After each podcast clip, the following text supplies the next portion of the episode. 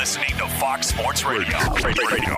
if what you see contradicts your narrative, there tends not to be an overreaction. And each individual looks at these games differently. But if it confirms your narrative, then there, the overreaction is double. And we've been waiting for Kansas City to, to, to have a good game. Listen, in the last 21 games, now, there's only 16 games, you know, up until la- this year in the regular season. So this is a year and a quarter of games. They're 4, 16, and 1 against the spread. So think about that. For every winner, there's been four losers. So think of it like this winner, loser, loser, loser, loser.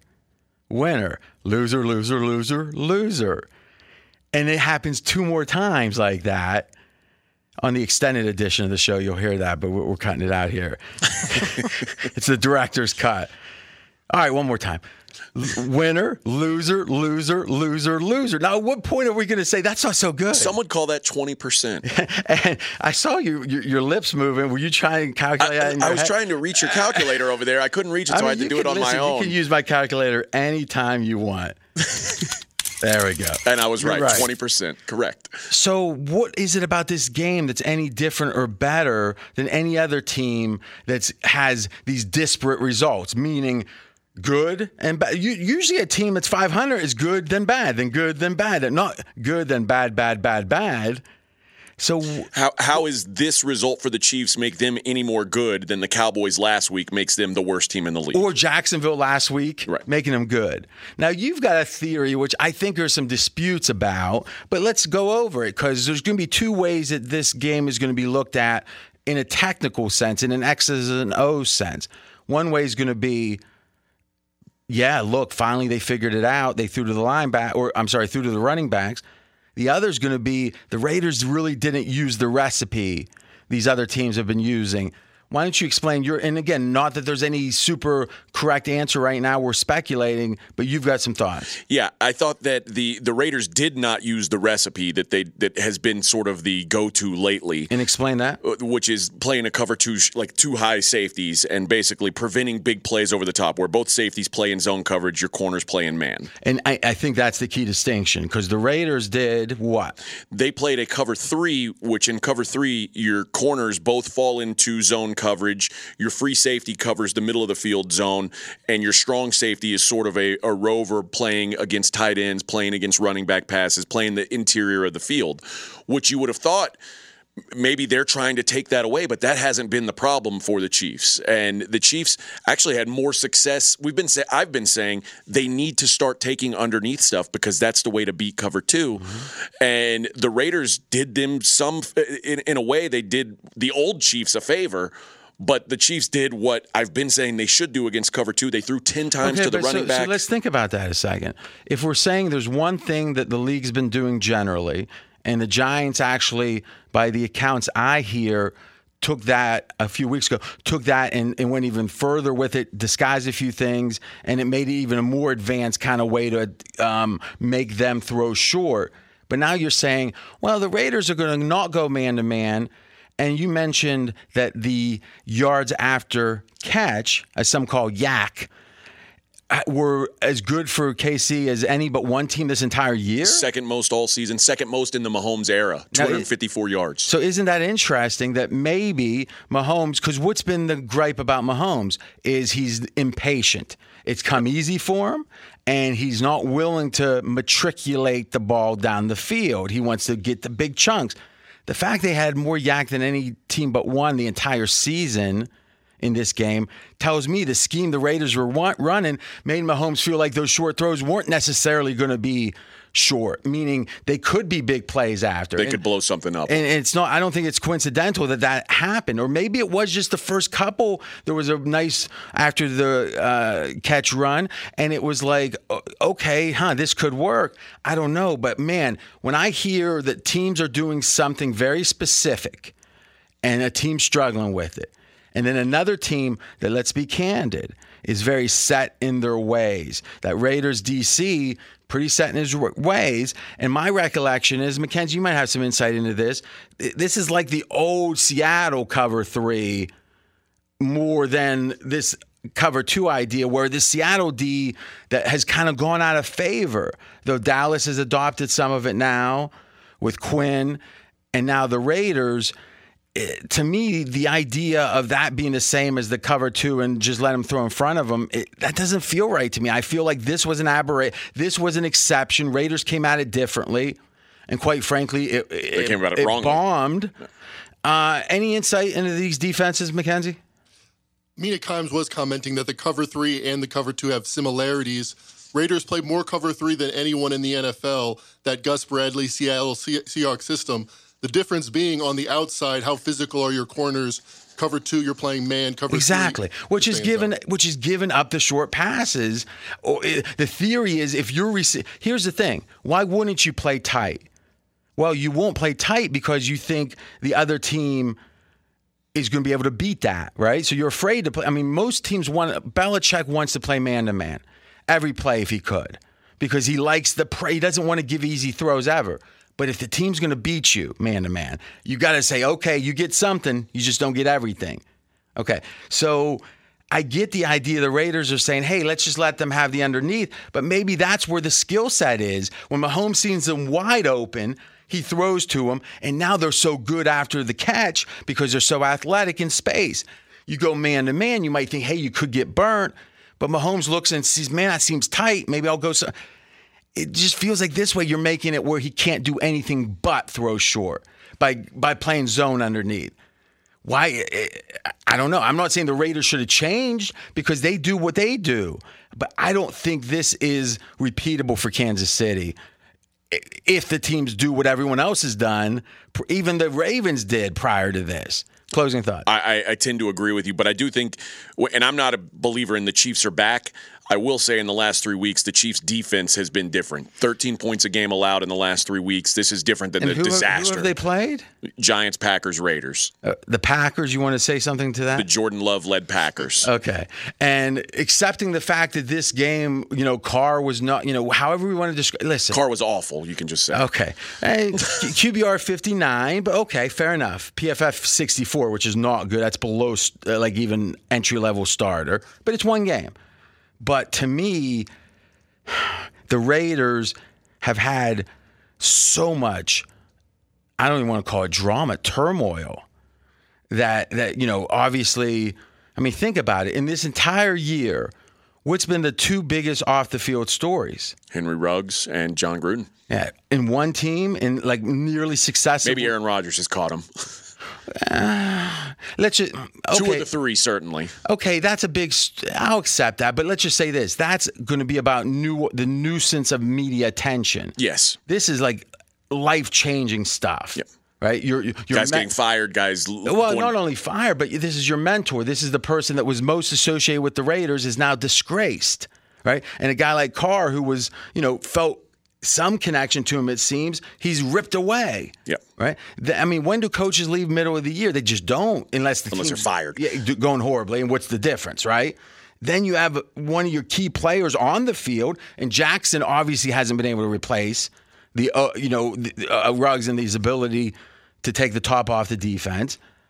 But then this is a guy that you've been a brothers in arms with for a year and a half now, and there's a good chance he's going to go to jail for decades. Lost his life. Yeah, well, you well, know, I mean, well, it, someone his lost livelihood certainly. Well, and, and, probably his freedom. Yeah. I mean, we're not, you know, just speculation here, but by all accounts, that's likely. Yeah. Now, the fact that they didn't react horribly to that immediately, maybe it was kind of like post traumatic. It's like, hey, we're going to go through the motions, and at one point it's going to hit you. Like, what's going on here? I don't know. Or it could just be randomness. But I'm telling you, this win was impressive. But man, if you look at the last any period of games, four, eight, 21, Kansas City hasn't been good. They've been average, slightly above average at best. Now, I, I'm not saying I wouldn't be scared crapless if I was in the AFC and I was a playoff team and they made the playoffs. I'd want no part of Kansas City because their upside is gigantic. The question is, can they win four or uh, one, two, four straight games, right? Because they, they won't get no a bye. No. no chance. So can they win four straight games? They haven't played. They've won. Four, they've covered four games of the last twenty-one. I don't think they're going to win four in a row. As someone who likes to fade the public in the NFL, do you think that the perception of that the Chiefs are back is going to be something that's exploitable this weekend? You know something? It's a great question. So let's look at the line in the Dallas Kansas City game, which is next week. All right. And this game is in Kansas City. Okay. Summer line was Dallas a seven and a half point underdog in the game. So over a touchdown before the season started. The look ahead line was Kansas City favored by two and a half. So home field is two and a half, maybe two now. Kansas City gets two and a half probably. So they're saying these are even teams. And now the line is two and a half. So from the look ahead, well, what happened? Dallas looked great, Dominated as well, yeah. right? And Kansas City looked great. I still think it's exploitable because if you look at this season, who could say that Kansas City's as good as Dallas? No one. The only thing I hate about this is Dallas is a team I'm looking to fade.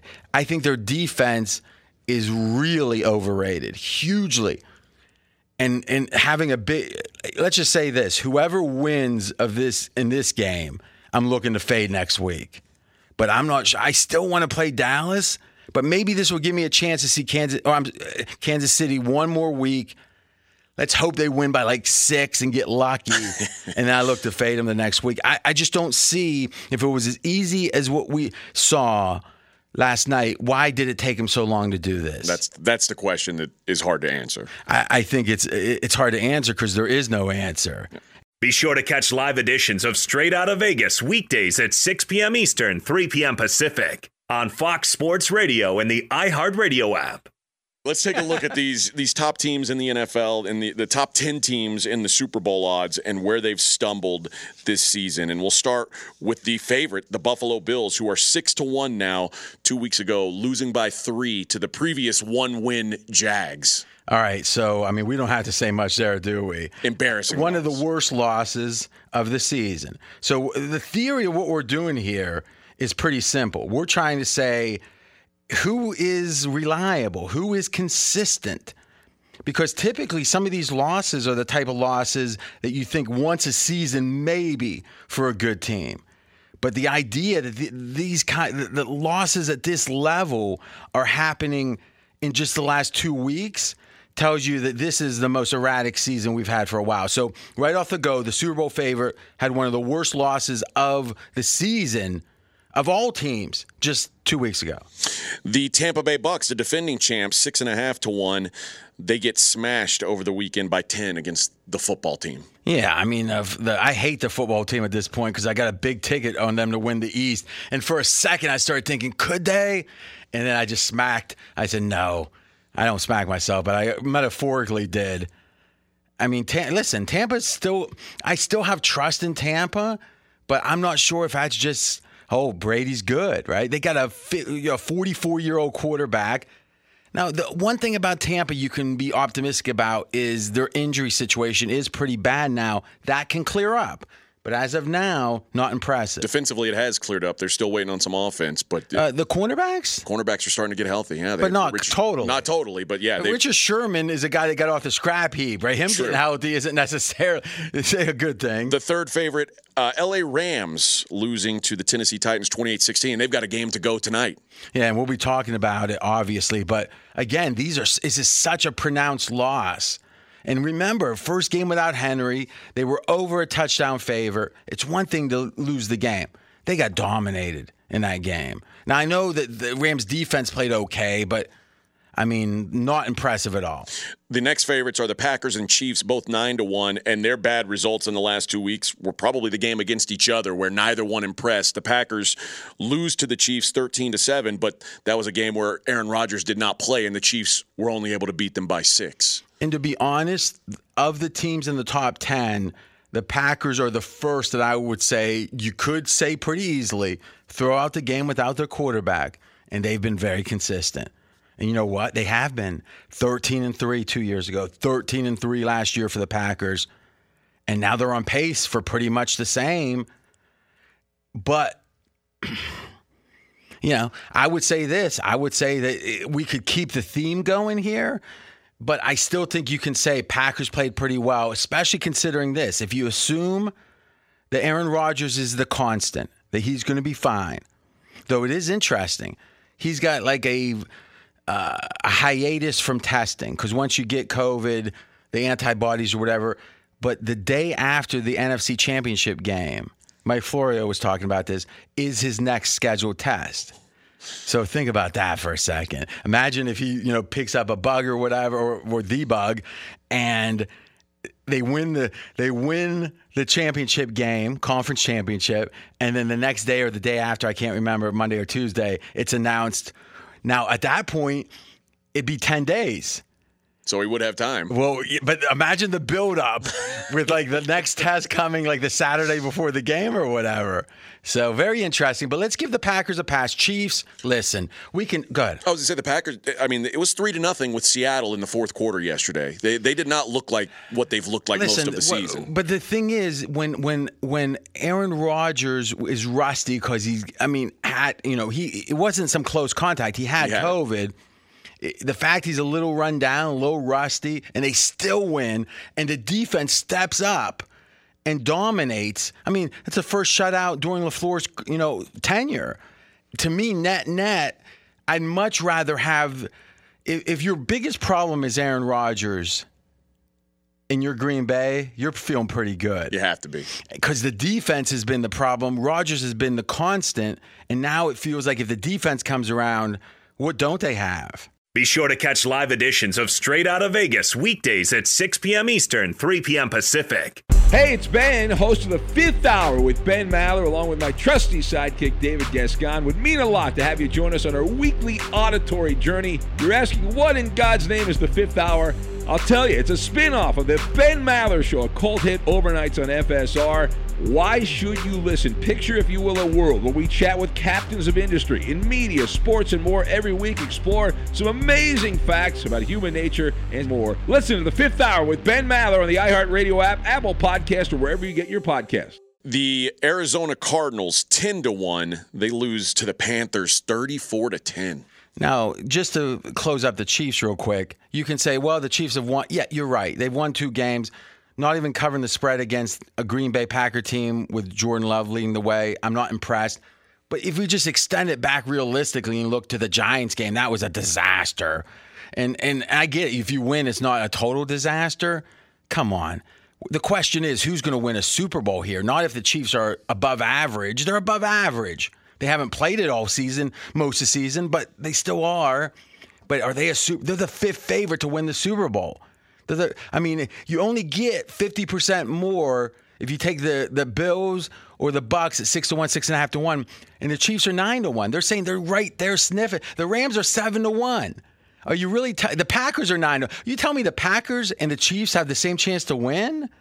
This is just more love for Kansas City because we remember the past. Remember the Super. Oh, by the way, they only won one Super Bowl, and oh, by the way, they were one throw from Jimmy G away from not even winning that one.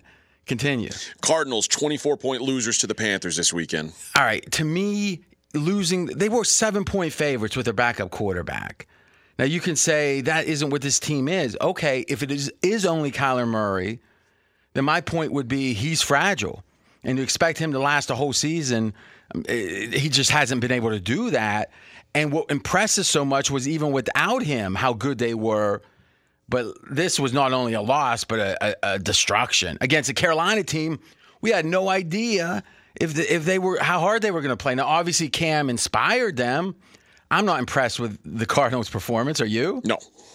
As great as the Cowboys looked this weekend, just a short week ago, they were getting crushed by the Denver Broncos 30 to 16. And even that score is, kind of a lie. With four, wow, deceiving. with four minutes left, it was thirty nothing. Yeah. I we don't need to really say much more. Now the Titans are the one team that have nothing. You you could say, oh, they they didn't cover. No, we're not talking about that. We're talking about boy, they're bad. You know that kind of boy, they're bad. When have we said that about Tennessee? Well, five six weeks ago against the Jets.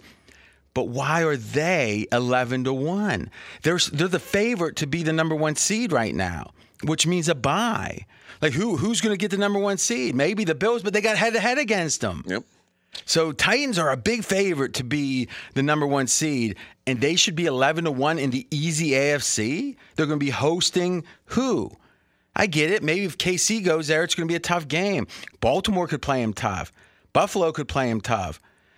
But I don't see Tennessee not being favored. I think Tennessee's favored at home against all of them. By at least they're not an under. Maybe it's pick 'em. I agree, and that's probably just with Buffalo and uh, maybe K. Depends on what Yeah. KC's doing at that time. Yeah.